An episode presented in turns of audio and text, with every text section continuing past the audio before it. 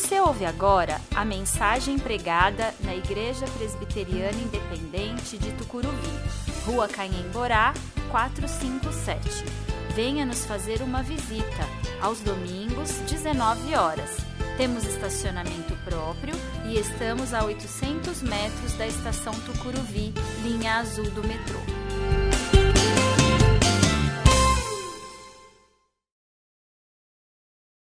São homens e mulheres que foram chamados por Deus dentro da história. Atos foi escrito por Lucas, o mesmo autor do Evangelho. Aliás, o Evangelho e o livro de Atos formam uma única obra literária, porém dividida em dois volumes. Inclusive, Atos é uma continuação do próprio Evangelho de Lucas. O mesmo autor tem essa, essa ideia de continuação. Se nós olharmos, inclusive, ter, ler o Evangelho de Lucas, terminando e continuar Atos, a gente percebe justamente essa constante, essa história continuando.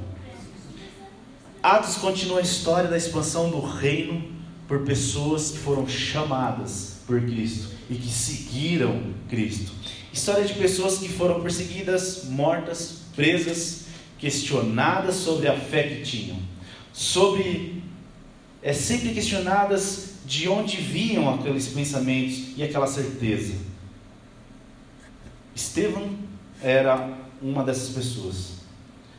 Para mim, inclusive, é, é intrigante essa história e é interessante. Uma vez eu conversando com a minha esposa, Carol, a gente comentou sobre Estevão e a gente sempre acha que Estevão é assim, é um exemplo né? Como pode um homem né, chegar a, a, tal ponto de coragem e ser tão parecido com Cristo naqueles últimos momentos da vida? O homem que não teve nenhum tipo de medo em falar o que era certo, o que estava dentro do seu coração. Uma coragem que era ainda maior do que qualquer tipo de medo, até o medo de perder a própria vida. É interessante que ele está à frente de pessoas com alto escalão da sociedade ali na, na da época, se for pensar, trazendo inclusive para nossa, para fazendo um paralelo de hoje em dia. É como se você estivesse perante um juiz lá no fórum e você falar para o juiz: você está errado. É debater com ele, é debater, de, debater com autoridade, é debater com a própria polícia, se for fazer um paralelo com hoje é falar que vocês estão errados. O que será que faz de um homem ter tanta coragem? A coragem está no encontro com Deus. Ela nasce apenas quando estamos no Senhor. Estevão foi um dos diáconos da igreja primitiva, solucionaram um problema: cuidar das viúvas que não estavam sendo cuidadas. Um problema que é aparentemente simples. Porém, esse cuidado não era apenas a questão da comida física, fazer aquela cesta básica e entregar para aquelas mulheres. Não, mas era muito além. Era também trazer alimento espiritual. É caminhar, é o cuidar mesmo. É estar junto daquelas pessoas. E não era, este alimento, inclusive, não era um alimento que vinha, inclusive, de Estevão, mas era um alimento que vinha do Espírito Santo. Olhando para o verso 8, 8, mostra como era a vida desse homem. Era uma vida cheia de graça, cheia de poder, que fazia milagres e maravilhas. E tudo isso vinha do Espírito Santo. Não era da força de Estevão, mas era um poder que vinha do próprio Deus. E aqui fazendo, inclusive, é, é, pensando na Trindade Santa. Quando nós falamos que vem do Espírito Santo, vem do próprio Deus. Autoridade e poder que vem de Deus. E olhando para o verso 15, nós vimos essa confirmação. Quando todos aqueles homens olham para Estevão e, e vê o rosto de um anjo. Não vê Estevão, mas vê a glória de Deus naquele homem. Estevão tinha uma coragem que não era dele, mas vinha do Espírito Santo. Como eu falei, era o próprio Deus agindo na vida de Estevão. O seu coração estava cheio de certeza que o próprio Deus tinha colocado. Não era qualquer um, era Deus agindo. Então, assim como Estevão, somos discípulos chamados por Deus para, por Deus para falar o seu evangelho a todas as pessoas. Deus vem chamando a nós, igreja do século 21, para nos encorajar a falar do amor e a viver deste amor. É falar através de atos, não só de palavras da linguagem, mas do agir também, do cuidar. Jesus fala em Mateus 5 que felizes são aqueles que são perseguidos em seu nome. E acrescenta ainda aqui: a perseguição de Estevão, ainda, como nós vemos no texto e conforme vamos vendo agora, é que a perseguição de Estevão é a morte. Então, felizes aqueles que morrem em nome de Cristo. Deus está nos chamando para buscá-lo, encher as nossas vidas do Espírito Santo, para capacitar e nos corajar, dar coragem, encorajar para falar deste amor. Segundo ponto, a coragem é a única virtude em presença do medo. A coragem vai além, a coragem que vem do Espírito Santo vai, vem, vai além de qualquer medo. Ela dá certeza que nem a morte é suficiente para tirar isso da gente. Estevão é um exemplo. O, cap, o, o capítulo 7 é todo o testemunho de Estevão perante os líderes. Eles estavam debatendo, falando ali, o sinédrio com várias pessoas. Ele estava perante todos os juízes, que inclusive poderiam definir o fim da vida, como por exemplo matá-lo. E aquele homem não teve medo. Mas, perante aquilo tudo, ele continuou falando da certeza que estava dentro do seu coração. Ainda, olhando para o final, inclusive do capítulo 7, os versos 59 e 60, podemos até ver um homem que, aquele último momento, em que estava sendo apedrejado, e eu queria trazer aqui, imagina só, morrer apedrejado. Como deve ser doloroso. Como deve ser uma situação onde você sentir aquelas pedras batendo no seu corpo o sofrimento físico que é e o medo que poderia trazer. Então Estevão faz como Jesus: perdoe os pecados deles. Ele não teve medo de nada. Sua vida estava alicerçada na vontade de Deus, um homem que não tinha nem medo de morrer. Falava com autoridade, com uma certeza que tinha dentro do seu coração, e essa certeza era Jesus Cristo. Suas ações seguia conforme o mestre. Nós precisamos ter essa certeza também hoje. A coragem de não ter medo de nada, inclusive da morte. Somos pessoas que vivem em pleno século XXI num país que nem existe perseguição religiosa, nem existe perseguição religiosa. Diferente de outros países da Ásia, enfim, do Oriente Médio, enfim, de outros lugares, nós nem temos perseguições religiosas, porém temos medo de falar do amor de Cristo, de viver o seu amor, se não for medo, no mínimo vergonha. No mínimo vergonha. Hoje somos ensinados a viver uma vida baseada naquilo que achamos e não naquilo que Deus quer. É interessante isso.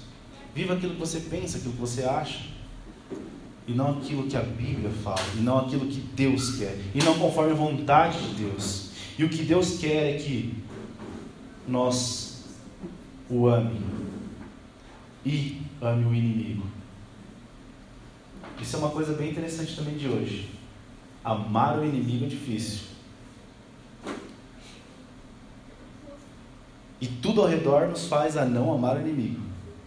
Eu ouço muito assim, ah, fique distante daquelas pessoas que te trazem, é, não te trazem alegria. É melhor. Fica longe delas. E a Bíblia fala o contrário. Abençoe a vida dessas pessoas. Ore por, por elas.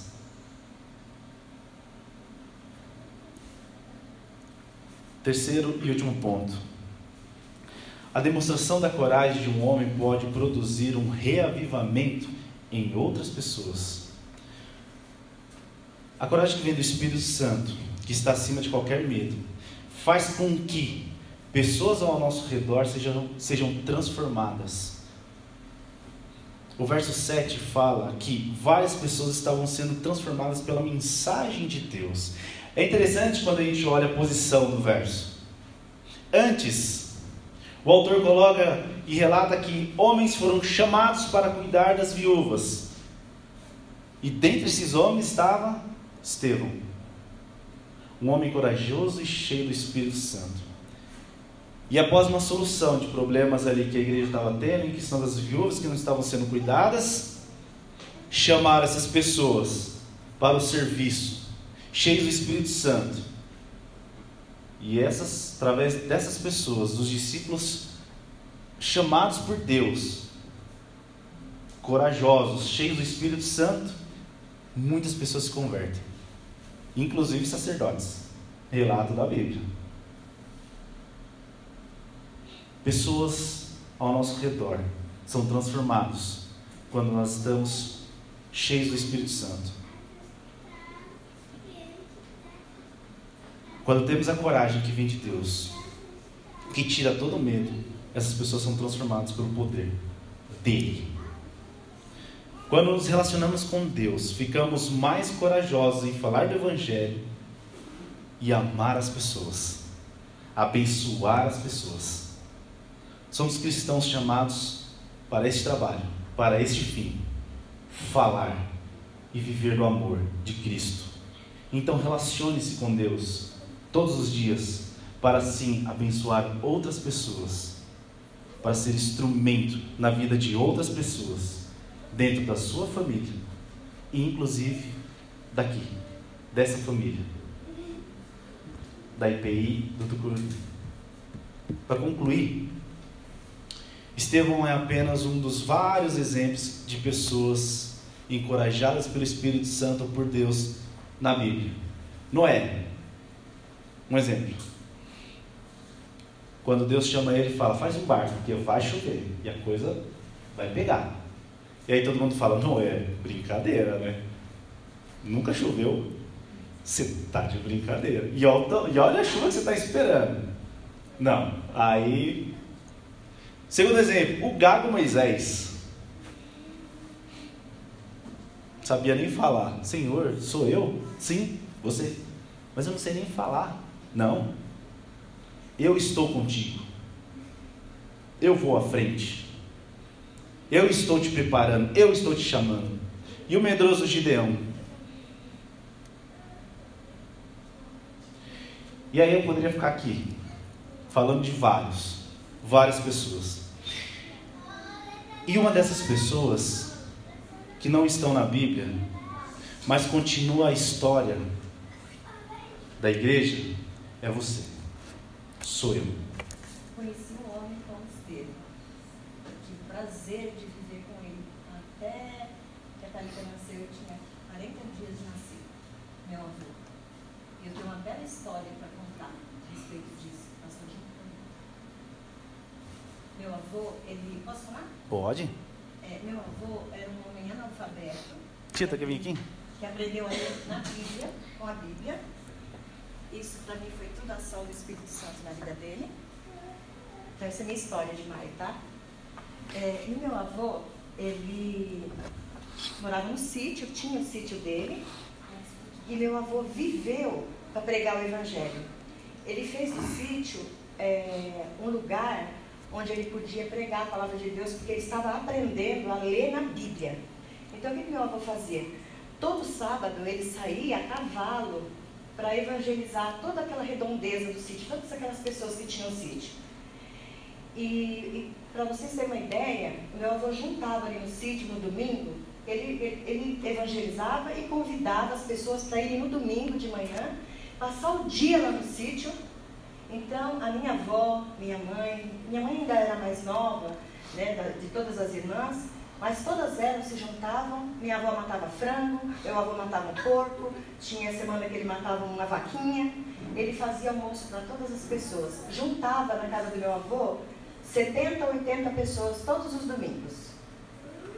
É, meu avô, ele era tão especial para Deus, que tudo que o meu avô fazia, tudo que ele ia fazer, ele era tão abençoado. Meu avô tinha um cafezal, quando chegava a geada, a geada queimava a roça de todo mundo. Todo aquele sítio lá ficava feio o cafezal. Do meu avô ficava intacto. Não queimava uma folha sequer daquele cafezal, daquela plantação.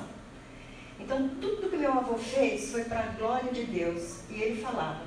Quando ele veio para São Paulo, porque ele tinha que vir para São Paulo, porque minha tia era muito doente, veio para se tratar. Meu avô é, tinha uma banca na feira, ele trabalhava de segunda a sexta na feira. No sábado, ele saía para evangelizar, pegava o chapéuzinho dele, o guarda-chuva, e saía por aí tudo evangelizando. Domingo não era domingo para ficar dormindo. Domingo era dia de evangelizar, de trabalhar. Ele não trabalhava oracionalmente, mas ele, ele ia, saía para evangelizar. É, hoje a IPI de Andradina é fruto lá do trabalho do meu avô. Começou ali, pastor ia todo mês visitar a casa do meu avô para ministrar ceia, para batizar. Gente, hoje a IPI de Andradina tem 150, quase 200 membros. Quantas pessoas por aí tudo foram evangelizadas pelo meu avô? Então, ele foi muito íntegro com Deus. Meu avô dizia, olha, de Deus não se zomba e nem se rouba. Meu avô, se ele vendesse uma dúzia de ovos naquele sítio, ele tirava o dízimo dele com muito amor, ofertava e Deus só multiplicava a vida do meu avô. Nunca foi rico, viu? Mas ele foi muito abençoado. Meu avô foi um exemplo de vida para nós. Então, eu, enquanto viver, eu vou contar essa história para muita gente. Eu me lembro disso porque eu ainda era criança, mas eu me lembro perfeitamente. O pomar do meu avô, todos que viam aquilo ficavam admirados. Por que, que a, a, laranjeira do meu avô, desse tamanho, porque ele, ele é, fez um pomar com, com árvores frutíferas, toda enxertada, as laranjas pareciam que era um melão que estava pendurado. Tudo era assim. Então todos ficavam admirados. Por que, que o sítio do seu Manuel é assim? Por que, que a colheita do seu Manuel é melhor? Por que, que a plantação do seu Manuel é melhor? Não é porque ele era melhor que ninguém, mas ele era um homem de Deus e tudo ele colocava nas mãos de Deus e Deus multiplicava as bênçãos na vida do meu avô e de toda a família. Então eu vejo o exemplo do meu avô com Estevão. Amém. E abençoa a família. E abençoa a família. E como eu falei, não só a família dentro de casa, mas a família igreja. Tanto que o reino de Deus continuou. Uma igreja nasceu. Amém? Amém? Seja corajoso. E busque essa coragem no Espírito Santo, que nos tira todo medo e nos dá certeza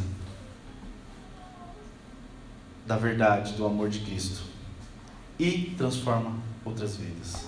Que Deus nos abençoe.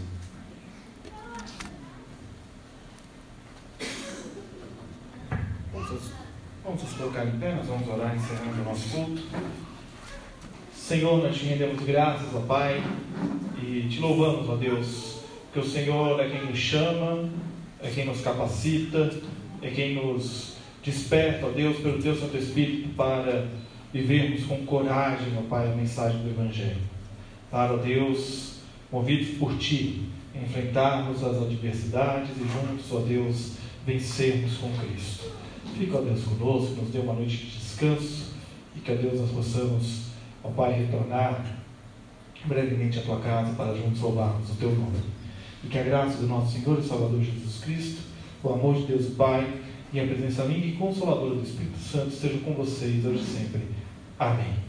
Um abraço à pessoa que está aí do seu lado, deseja a ela a paz de Cristo, que Deus nos abençoe.